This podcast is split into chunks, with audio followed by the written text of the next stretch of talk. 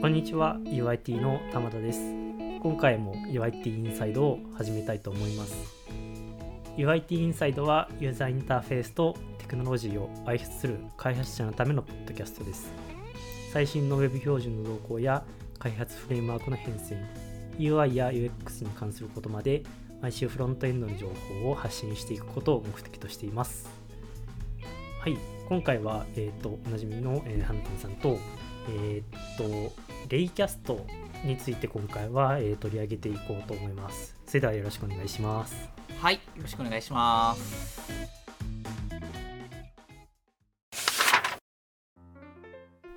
はい。でえっ、ー、とレイキャストについてなんですけれども、まあ、結構レイキャストって結構多義語なんですけれども、えー、とここではランチャーアプリの Raycast ですね。はい、そうですそうです。についてちょっと今日は話したいなと思ってきた感じなんですけど、はい、せっかくなんで早速早速紹介させてもらってもいいですか、はい、お願いしますそうですね。じゃあちょっと Raycast について説明させてもらえればなと思うんですけど、多分一番 Raycast がどういったものかっていうのをイメージしやすい説明で言うと、こう、モダンアルフレッドって言ったらいいんですかね。あの、はい、結構あの Mac のスポットライトの代わりに使うようなアプリっていっぱいあるかなと思ってて、まあ、結構有名なのだったらアルフレッドかなと思うんですけど、なんかああいう系のツールの新参のツールというか、一番後発のツールになってて、まあ、かなりこうデベロッパーフレンドリーで高速で使いやすいようなこうランチャーアプリとして、えー、誕生しているような形となっております。なんで結構あれですね、えっと、公式サイトとかもせっかくなのでショーノートの方に URL 貼っておいてもらおうかなと思うんですけど、結構こう、あのデベロッパーフレンドリーなところを押していてですね、もう掲載されてるスクリーンショットが、えー、あのがっつりソースコードのところが載っていたりだとか、こうエクステンションの紹介のところに AWS のなんかエクステンションが書いてあったりだとか、あとなんならもうあの、一番上のグローバルナビゲーションにデベロッパーっていう欄があって、これを押すと、ちょっと後で紹介するんですけど、あの、エクステンションの開発の仕方に飛んだりとかしてたりとかしていて、こう、すごい、あの、開発者が扱いやすいように作られてるなっていう、まあ結構軽量で高機能なランチアプリっていう感じのツールですね。なるほど、なるほど。ありがとうございます。そうですね。あの、アルフレッドは、個人的に一回使ったことあって、結構なんかあんまり使いこなせてなかったっていうところはあったんですけど、レイキャスト私も確かブログで使っている様子を見て、で、初めて知ったって感じで、そうですね、私もなんか、ランチャーアプリ、また使ってみようかなっていう感じになりましたね。結構そういうエンジニアフレンドリーといいますか、なんか確かに公式サイト見た感じもそんな感じですね。そうなんですよね。かなり特徴的なところかなと思います。なんか普通こんなスクリーンショットのところに Android ADB インプットとか載せないよなっていうところまで含めすごいインチだ。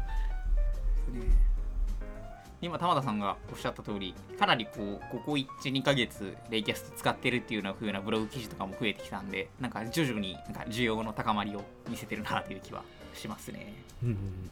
なるほど、なるほど。あの、まあ、後でもう取り上げようかなと思うんですけども、まあ、これはフロントエンドエンジニアなのに、まあ、なぜランチャーアプリの紹介をしているのかっていう まあ疑問もあるかなと思うんですけど、まあ、そのあたりも後で聞いていこうかなと思います。そうですね。ちょっとそこは後で紹介させてもらえればなと思います、うん、じゃあもうちょっと使い心地について聞いてみてもいいですかね、はいはい、そうですね。じゃあちょっと、えっ、ー、と、レイキャストの性格のツールの良さみたいなところも今日話せればなと思うんですけど、なんか私結構もともとスポットライトで、結構 Mac 標準のスポットライトを使うのが好きな、えー、タイプでして、私も結構アルフレッドを使ってた時期もあるんですけど、やっぱりこう、アルフレッドって一番古いというか一番こう長く使われてるツールなだけあってこう結構機能が足し算されてる感じというかこう古き良き感じがしていて、はいはい、あの機能的にも洗練されてないしユーザーインターフェースも正直ちょっと前時代的というかこう まあ、ね、あの現代的じゃない感じがあるかなと思うんで、なんかこう、使い心地っていう観点で言うと、まあ、古いツールにありがちだありがちだと思うんですけど、高機能なんで、まあ、あの、もうずっとそれを使ってる人はそれからはなかなか離れられないけど、なんか一方で、こう、新しく使う人からするとあんまりこう、エクスペリエンスの面で洗練されてないっていうところがあるかなと思ってて、やっぱりこう、使ってはやめてみたいなのを、なんかこう、Mac を買い替えるたびにやってた感じがあるんですけど、はいはい。んかやっぱりなかなか個人的には肌に合わなくてですね。とはいえ、あの、アルフレッドが含んでいる機能っていろいろ多種多様にあって、それぞれのこう、えー、固有のもので言うと代替ツールとかあったりするんで、例えばそのクリップボードを記録するやつだったら、あのクリッピーとかあの OSS になってるやつとかもあるんですけど、なんかそういうのをこう使い分けて、あのアルフレッドに依存せずにやろうかなみたいなこともやってたんですけど、まあなかなかこう、ツール分散させるとそれはそれで大変で継続しづらいなっていうのがあって、で最終的にこう私個人としてあのオプションとスペースを押した時に出てくるやつからそのままこうアプリケーションを起動できるそれを高速にできるっていうのが一番欲しいなと思ったものなんでそれだったらスポットライトが一番軽量でいいじゃんっていう結論になって結構長らくスポットライトを使ってたんですよね。まあ、あと、あれですね、スポットライト、あの一応計算ぐらいなら、足し算、引き算というか、四則演算ぐらいならできるんで、まあ、最低限の機能だったら、スポットライトでいいかなと思って、スポットライトを使ってたんですけど、今回ですね、ちょっと、えっ、ー、と、レイキャスト気になったんで入れてみると、これまでとは違う、えー、これまでのランチャーアプリとは違うところが、えっ、ー、と、明確にあるなと思って、それが、えっ、と、軽くて、結構 UI が洗練されていて、かつ、そのアルフレットとかにも見劣りしないぐらい、しっかり高機能であるっていうところがあるのかなと思っておりますと。で、えっ、と、なんか一番大切なのは、まあ、軽いっていうところかなと思うんですけど、まあ、えっ、と、重いとこういうツールって1日で呼び出す機会がかなり、えーと、多いんでストレスになりがちかなと思うんですけど結構、えっ、ー、と、ちょっとまた後で話すんですけど、エクステンション開発とかしてみると分かる通り、内部的に React が動作してるはずなんですけど、なんかそれにしてはめちゃめちゃ軽量で、なんか Electron アプリとかってかなり重いこととか多いかなと思うんですけど、そういったものと比較しても、えーと、かなり軽量っていうところがまずいいところだなと思いつつですね、なんか UI の面でも、アルファベットとかで言うと、かなりこう、なんでしょう、マージンの取り方であったり、色のこう、表現であった り、えー、あるいはそのロゴの 雰囲気であったりとか、なんかあらゆる面が、まあ、ちょっと少し古い Mac のテイストを醸し出してるかなと思うんですけど、なんか最近の Mac らしさもありつつ、こうなんか Web 的なフラットなというか、シンプルさを持ったデザインが、えー、なところもあって、こう UI の洗練されてる感みたいなのがあるかなと思っています。なんかこう足し算というよりは引き算で作られてるような UI だなっていうのがすごくいいなと思ってます。で、加えてですね、結構機能面でも、こう、本体の方でも、え何もエクステンション入れなくても十分な機能があって、例えばそのウィンドウをいろいろ触れたりだとか、例えばディスプレイの明るさを変えるとかもできますし、まあなんかこう普通にやりたいような、あとディスプレイのボリュームとか、スピカのボリュームとか変えられたりとか、まあそういうこう、よく使うような OSA の機能アクセスは全部できますし、こうアプリケーションを起動したりだとか、検索したりっていうのももちろん、そのとできますし、指則演算もできるみたいな、まあ基本的にランチャー的なところでさっと済ませたい用事は何でもできる。上にしっかり拡張機能とかももインストールできることによって、まあそのエコシステムの力を頼ってめちゃめちゃこう高機能みたいなところも実現できるっていうのでこうなんか軽い UI がいい高機能みたいなのが全部揃っててかなり使い心地はいいツールだなっていう風になんか思ったんでかなりこれまでスポットライトでいいじゃんって思ってたなんか私にとってもこう重宝できるアプリだなっていう感じがしましたね。なるほどなるほど。ありがとうございます。まさしく軽軽くて高機能両方揃ってるのって確かに良くて。あの私個人的にはこういうランチャー的な機能はスポットライトもあんまり使ってなくてあれですね。多分一番近いのは Chrome のアドレスバーはいはいはい。ややっちゃってますね。なんでその指則演算とかもあのアドレスバーで計算したりとか。あとあのさ検索とかもアドレスバーでやって URL を入力してタブで押したらそのあのページ内で検索みたいなのがあったりして、あれでなんかやり取りしてる感じだったんですけど、まあそれで結構代用できちゃったりするんですけどもその、まあ、さっき言ってたそのあの OS の機能とかあの音量とか、まあ、どうしても無理なんで、まあ、そういう機能をまとめて私もちょっとレイキャスト使い始めてそこら辺全部できるしそしてあの軽いっていうところ両方できているので、まあ、これならすごいあれですねその手軽さで言うとかなり今までそういう試してきたツールの中でもかなり上位だったかなっていうところは私も思いましたね。なんか手軽さは、うん、なんかあと個人的にすごいお気に入りのポイントというかあの逆説的に言うとなんかそういうのでアルフレッドとか使わなくなりがちな要素としてなんか私ほぼドッグを使ってなくて下のアイコンをクリックすることなくてアプリケーションを起動するときって必ずスポットライト経由で起動してるんですよね普段から。なんででかつこうあの VS コードを起動するときってあれってこうアプリケーション名って Visual Studio Code ですけどこうあの code.app かなんかじゃないですかファイル自体は。で私そのファイル名の方で打つんですけどそうするとアルフレッドとかってなんかうまく合致しなくてあの Google 検索に飛んだりする時があっていや俺がやりたいのはアプリケーションの起動なんだよなみたいなのでこうファジーに検索して完全一致じゃなくてもいい感じでこうあのアプリケーションの起動を第一にしてくれるっていうところもすごいこう気に入っていてなんかスポットライトはそれをやってくれるんですけど他のアプリケーションになると逆に高機能すぎてアプリケーションの起動がプライオリティで後ろに下がってることがあってこう結構それも肌に合わないことが多かったんですけどなんか私としてはこのまずは起動したいアプリケーションが起動するっていうのがこう第一なんで結構それもなんか肌感に合ってて気に入ったところではありますね。はいはいはい。そっか確かにランチャーをそういうスポットライト経由で起動するっていうところだとそうモチベーションとしてはそれもモチベーションになりますね。私ドックに並べるのが好きなんで。ああはいはいはい。いっぱい並べがち。まあでも確かに普通にそうあのキーボードから手を離さずに起動できるっていうのはそうですね。強力ですよね。私あのドックはこう並べる場所になってるんで。ディスプレイする場所になってしまってるんで。確かに。なんか半分ぐらい起動してない気はしますね。確かに私も。結構起動しないものを なんか並べてるだけになってます。結構あのコード書くときも私あのコマンドプラス P であの VS コードのファイル検索でなんかめちゃめちゃ飛びながらコード書くみたいなにやりがちなんで、はいはい、結構目的のものが頭の中にあってそれにこう直で接続したいみたいなことが多いんでなんかそういうのに Raycast の検索のプライオリティが合ってるなっていうのもあってすごい使い心地いいなっていうのがありますね。そうですね。私もやっぱり VS コードもそうですよね。キーボードオリエンテッドな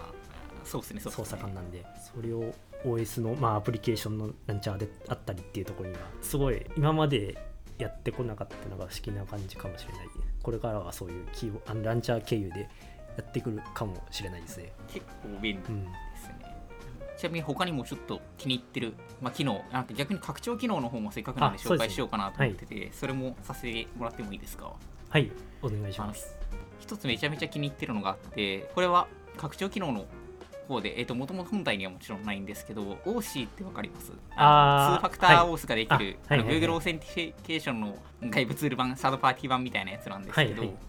こういろんな 2FA をデバイスをまたいでアカウントを共有できるみたいなツールなんですけど、はいはい、なんかそれの Raycast エクステンションっていうのが実はあって。あ便利そう。あのすでにあるアカウントに、はい、えーと、まずログインするとそのランチャー上で OC って打つと OC のサーチトークンっていう機能が出てきてそれを押すと今登録してるアカウント全部の 2FA がランチャー上でずらーっと出てきてくれてなんかもうエンターを押したらそれのあのワンタイムパスワードがクリップボードにコピーされるみたいなのがあってうん便利そう。そう。これこのランチャーだけで結構 OC って一応デスクトップアプリもあるんですけどデスクトップアプリ 2FA のためだけに起動して、こうコピーして、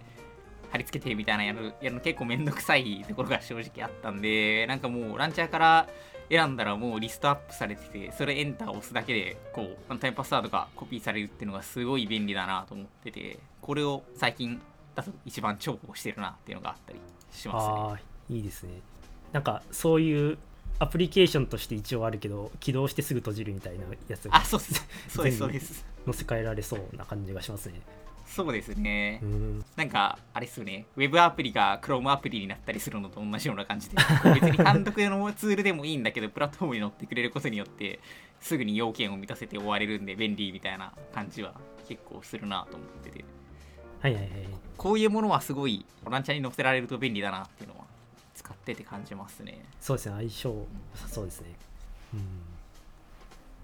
なんで結構こういういろんなサードパーティーのやつまであったりするんで結構レイキャスト便利だなと思ってます。そうですね結構まあそこそこストアもすでに揃っていて全部コードも見れますし結構ありますね、うん、結構あります結構あります。なんでかなり必要なものはここでやって、このランチャー上でやってみたいなって思うようなものは結構揃ってるかなっていう気はしますね、うん、ありがとうございます。今回なんで UIT インサイドでランチャーの話してるんだっていうのがあるかなと思うんですけど、はい、なんかさらっとさっきも言ったように実は Raycast はエクエクステンションを誰でも開発できるようになっていて、まあ、その個人でも、えー、と作れるようになっていてそれがなんとあの React と TypeScript で開発できるようになってるんですよね。で、まあ、専用のそのデベロッパーツールというか、あの Raycast 用の CLI ツールみたいなのも提供されていて、なんかそういったものを使って自由にエクステンションが作れるっていう風な感じになってるわけです。で、なんかそこの技術的なところをちょっと紹介させてもらうとですね、まあ、 React プラス TS って言っても結構こう、 React Native 的な使い心地っていうといいんですかね。あの、HTML の div とかをこう自由に使うっていうよりは、 Raycast のパッケージ側からエクスポートされてるそのコンポーネントを組み合わせて UI を作っていくみたいな。あの、要は HTML タグではなくて、全部その提供されてるコンポーネントしか使えないっていうのが逆に正しいんですかね。はいはい、その JSX の中に div とか書いても div が反応するわけじゃなくて、あくまでも Raycast の提供する React コンポーネントを多分使う。それを使うことによって UI が表示されてる感じみたいです。で、なんか完全に div とかが反応しないし、なんかビルトインのやつを使うってことは、なんかおそらくそれこそ React Native とかと同じようにネイティブコードに変換とかもしかしたらしてるのかもなとは思うんですけど、ちょっとここはなんか調べてもパッとは出てこなくて、ちょっとわからないんですけど、 Raycast 用の専用のコンポーネントを組み合わせて UI を作るみたいな、まあこうなんでしょう、リストアイテムみたいなものをこう用意して、あのそれを使うとちゃんと Raycast 側のリストの UI とか look feel に準拠したようなものが表示されるみたいな形になってます。なんでまあちょっと癖のある React みたいな感じかなと思ってます。そうですね、結構あのユーザーインターフェースの API を見てみると React Native を使ったことがある人は、まあ、あれあれっていうのが一番しっくりくるそうですよね。そうまさに React Native みたいな感じだなと思うんで、あのー、ちょっとデベロッパー用のドキュメントも皆さんも見てもらえると分かりやすいかなと思います。まあ、ただそのさっきのその軽いっていうところを考えると、まあ、内部でドムとか使ってないっていうことでそういうのネイティブの機能でいわゆる実装されているっていうところなんですね。っていう可能性があるかもなっていうのをちょっと後でもう一つ理由があるんですけど、うんうん、なんか軽量的なところとプラスアルファそのあたりでなんかもしかしたらネイティブコードに変換されてるかもなと思ったりしてます。うんうんで、なんか一方でですね、あのー、 React コンポーネントというか、その JSX で記述する部分以外は、本当にシンプルな TypeScript で記述可能になっていて、例えばその NPM パッケージとか外部のものも当然のようにこう使えますし、はい、例えば HTTP リクエストは普通のこうノード本体の HTTP のモジュールでやるのはちょっと辛いとかだったら適当なこう fetch 用のライブラリ持ってくることもできますしなんか一方でその Node.js のコアの方にあるパッケージでも当然のようにアクセス可能になっていてこの辺りも全然阻害しないですと。で、加えてそのコアのパッケージの中でも例えば FS モジュールとかあのファイルシステムにアクセスするやつがあると思うんですけど例えばランチャーアプリ作るにあたってローカルのファイルへの特定の条件のサーチを作りたいとかになったら、絶対に FS モジュールって必要になってくるかなと思うんですけど、そういうところのパーミッションもちゃんとレイキャスト側で取ってくれてるんで、そのあたり使ってファイルシステムへのアクセスも可能っていう風な形になっていて、こうなんか外部への通信も OK ですし、HTTP への通信も OK ですし、え、ー、と、FS モジュールとか使って、その内部のファイルシステムへのアクセスも可能っていう形になってるんで、こうもうこの辺りは何も制約がない普通の Node.js の実行環境と同じっていう風な形になって、こっちはこう自由度がすごいあるなっていう風なところがありますね。あそうなんですね。ライブラリが使える。ってことはやっぱりあれですかね、その UI としての、まあ、機能はそのネイティブなんですけども、ちゃんと Node.js が使える環境。そうですね。なんかそういう形になっているように見えます。じゃあやっぱりあのあれですかね React と React DOM が分かれているとして React の部分は本当にもうそのまま使える。ああそうですそうです。はいはいはい。あじゃあだいぶ使いやすそうな感じはしますね。かなり使いやすいですね。なんかそれこそ私がちょっと最近開発してるエクステンションであのアンジップする必要があったんでアンジップ自分で書くの辛すぎるんであの NPM パッケージに頼ったんですけどこの辺もサードパーティーから NPM インストールで持ってきたやつなんですけど、全然普通に動作してて、特にこう、何かを阻害していることもなくて、いいですね。こう、かなりフロントエンドエンジニア的には助かる作りになってるなっていうのを感じますね。可能性はめちゃめちゃあるなと。ちょっと気になってきました。ちょっと見てみてください。うん。はいちなみにその unzip したエクステンション以外は何か作ったりしてますかね？おそれで言うとですね今ちょっと社内向けに1個エクステンションを作っていてなんかまだ別に全然公開してるわけではないんですけど、はい、なんかせっかくなんで話せればなと思うんですけどなんかあの社内のドキュメントで、えーと、開発ドキュメントとしてこれまでも何度か UIT インサイドでも紹介している UIT プレイブックっていうあの開発のドキュメントがあると思うんですけど、はい、なんかあれ向けのエクステンションをなんか私が勝手に今作っていてなんか別にプロジェクトとしてあるってわけじゃなくて、まあ、試作的に、えー、とちょっと作ってみててあの UIT プレイブックって開発ドキュメントなんですけどあの検索の機能が今ないんですよね。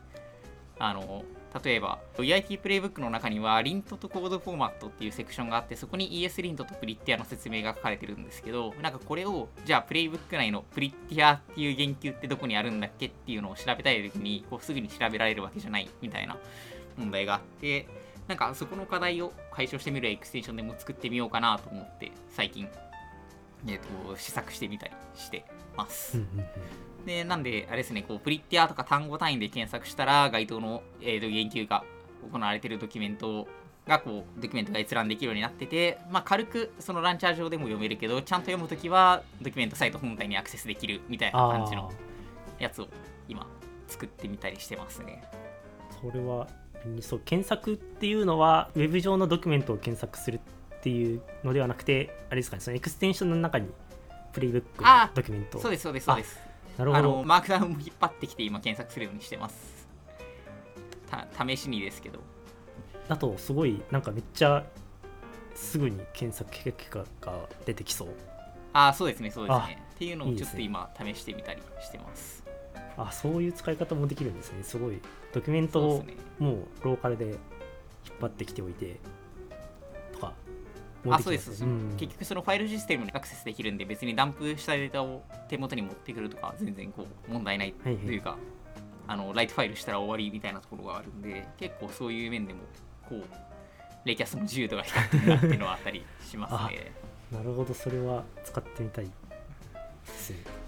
ちょっとまだ試作段階なんですけど完成したらあ。の UIT でも使えるといいかなとか思っています、はい、なんか社内ツールとか Raycast を使う前提になってしまうんですけど作ってみるの面白そうですね。そうですね。なんかそれこそ Raycast の記事が最近増えてきてるって冒頭で話してましたけどどっかでなんか Notion かなんかの会社の Notion か何かをこうアクセスできるようなエクステンション作ってみたって人もいたんで、なんかそういうインターナルなものに素早くアクセスできるようなエクステンション開発っていうのはもしかしたら結構便利なのかもなと思ってたりがしますね。そっか。検索機能が確かに手っ取り早いというか最初に開発するプラグインとしては、ね、結構いいなと思います。うん、そうですね、まあ、そこで考えると、まあ、そんなにその UI とかこだわる必要がない。そうそうですね。そうですねですしあの、まあ、こだわるっていうか、まあ、今用意されたものを使うっていう使うと自然とまあ UI が良くなるっていうあですですですですです意味合いも込めてなんですけどそうですね、うん、なんでかなり、まあ、初めに作るにはそういうのもすごいいいなと思ったりはしますね。うん。なんかすごいお手軽そうですね。そうですね。なんかやっぱりこう実装の書き味めちゃめちゃいいですし今玉田さんがおっしゃったように用意されてるコンポーネントを使うとレイキャストらしいトンバナに準拠した UI が組めるんでなんかかなりその良さはあるなと思ったりはしましたね。ただなんか一方でちょっとこうエクステンション作ってて課題と思ったところもいくつかあってですね。まあ課題とあと要望みたいなところも 含んじゃってるんですけどなんかまず一つ目が結構これがさっき話した、えっと、ネイティブコードに変換されているのかなっていうところのゆえんでもあるんですけど Raycast って Markdown が使えるコンポーネントがあるんですよね。そのコンポーネントの React コンポーネントのあのアトリビュートとして Markdown の、えーと、ストリングを送ったらそれをレンダリングしてくれるっていう風な仕組みがあったりするんですけどこれがコモンマーク準拠になってますって開発ドキュメントに明言されていて、えーと、基本的にコモンマークの範囲の表現力は全部あるんですけど、えー、と HTML タグを使うのって一応コモンマーク的には OK になってるんですけど完全に口が塞がっていて例えば何でしょうそのシャープ1つで H1 にできると思うんですけど H1 ってタグを使っても同じ H1 なのに反応しないんですよね。はいはいはい、なんでこうなんかこの辺りも多分単純にその Electron とかで描画してるわけじゃなくてなんかこう Markdown to Swift みたいな感じでこうローカルのやつに変換してるからその CommonMark の範囲しか対応してないのかなっていう風な気がしていてでも一方であの IMG タグは対応してるんですよね。多分それはこう Swift の機能として IMG タグをそのままイメージ変換できるからみたいな話かなと思っていて、なんかその辺的にこう CommonMark 準拠プラスなんか挙動を見てる感じそのままフロントエンドの技術のままレンダリングされてるわけじゃなさそうなんでなんかちょっと自由度っていう面では何でもできる、 React だからって何でもできるってわけではないっていう風なのがちょっとあるなっていうのを思いましたでかつ結構リッチな UI とかオフィシャルの機能だとかだとあるんですけどなんかどうやら調べていると非公開の UI 用の API みたいなのもあるらしくてあの特に左側にリストがあって右側にディティールがあるみたいななんか UI、はい、2, 2ペインの UI のためのコンポーネントがどうやら非公開らしくて、うん、なんかそれに関しては今だとサードパーティーだと実現できないみたいな課題があったりするみたいです。なんで結構その辺りはちょっと今後もしかしたら増えるかもしれないんですけどなんかこう凝った UI を作りたいなっていう風なところを思い出すと壁にぶち当たることはありそうだなっていう気がしました。なるほど。あとあれですね。なんかもう一つは本当にただの要望なんですけどあのせっかく検索と同時にキーワードっていうのが指定できて要はそのキーワードに入っている文字列に合致すると検索の時のフィルターに合致したやつだけ表示されるみたいなのに使えるキーワードっていうのがあるんですけど、そこのキーワードに合致している場合に、まあ、できればこうキーワードから飛んできた場合にハイライトするとかあってくれたら嬉しいんだけどなディティール画面でハイライトするみたいなのがあったら嬉しいんだけどなと思うんですけどなんか現状そのなくてなんでこう、一覧から特定のキーワードを検索してアクセスしたっていう時にそこまでこう例えばハイライトしてスクロールしてくれるみたいなのがあったらこう何でしょう HTML のドキュメントでいう URL の最後にあのシャープがついてて、はいはい、あの特定の ID のところに移動してくれるみたいな機能があったらこうすごいマークダウンの連弾の時には便利だなとか思うんですけどなんかこうそういうやっぱ凝った機能はまだないっていう風な感じ、うんはいはい、なんでこの辺りはこうあると嬉しいなと思ったりするっていうところなんで、まあ、まだちょっと柔軟性がめちゃめちゃ UI 側の表現に柔軟性があるかっていうとまあそうではないかなっていうのが今のところあるかなっていう気がしました。まあ、そのネイティブの UI を使う軽さのトレードオフというか、まあ、ウェブほどの表現力がまああるっていうわけではまだまだないって感じですね。そうですね、そうですね。うん、まあでもその分、軽快さっていうところに振ってるんだなっていうのは感じますね。まあでもこれはなんか正しい判断という気はしますし、まあこれから全然あのその2ペインのところとかもそうかもしれないですけど、強化していくっていう途中の段階なのかもしれないですね。そうですね、なんかこう公式の機能としてはあるっていうことはいずれはできるはずっていうのは希望を抱いてもいいのかなと思ってますね。そうですね。私は結構使ってみててそんなになんかあの利用者側の目線では本当になんか全然不満はない。ああわかります。そうなんです不満をあげろと言われたらあのフローティングノートっていうレキャストの機能があって、まあ、それそれを複数出したいぐらいですああはいはいはいはい。メメモ帳みたいなのがあるんですけども多分一つしか今開けないんで。そうですね。はい。それをいっぱい開きたいっていうぐらいですかね。本当にただの要望なんですけれどもまあでもいっぱい開けるとあれはなんか普通に便利そうですよねやっぱり。私はあのコットエディターのウィンドウいっぱい開くマンなんで。はいはいはい。そうなかなかこのフローティングノート 1, 1個だったらここに全部書くのは厳しい感じがありますからね。本当にメモ帳ですね。ちゃんと用途が終わったら消してくださいって感じ。そうそうですね。すごいあの机の上を片付けろみたいな感じになってしまってあでもあの開発者側としてもちょっと使ってみたくなりましたね。検索対象のドキュメントがあったとしてそれをすぐに出したいみたいな用途でパッと出てこない。例えば何ですかね。英単語帳とか。はいはいはい。まあまああの思いつきですけどそういうすごい個人的な用途で使いていきたいなっていう。これあのちなみにその開発途中とかっていうのあのプラグインの体験みたいなのって何か感想はあったりとかしますか？ああ開発体験でいうとなんか普通に総合的にかなりいいなっていう気がしていてなんかもちろんリアクト TS で提供されていてかつしっかりドキュメントが整備されてるんでなんか書き始めるのにコストかからないっていうのはもちろんあの Raycast 側のその CLI ツールの方で、えっと、そもそもホットリロードみたいなのが対応していてコード書いたら もうそのままコード書いた後にエクステンションをもう一回開き直すともうその時点でその新しいエクステンションのコードになっていたりするんでなんかこうそういったところまで含めてもうオールインワンで提供されているっていうのがあってかなり体験としてはいいなと思い便利だましたね。すごいあのホットリロードとかも完全にウェブフロントの開発の世界です。そうですね。なんですごいやりやすいなと。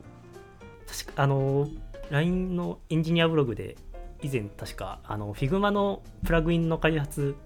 の話がなんかあったかなと思うんですけどもそこの欠点がやっぱりその開発体験みたいな感じのことを書かれていてあのその開発中のものを確認する方法とかあとなんかデプロイがやり直しが効かないみたいな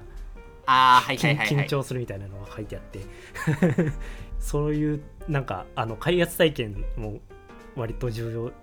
だなとは思ったんですけどなんか聞く限りだと本当にそこも欠点がなさそうって感じはしましたね。そうですね。なんか Figma のやつはそれこそちょっとエンジニアブログの方より見てもらえればなと思うんですけどあれは結構デプロイとか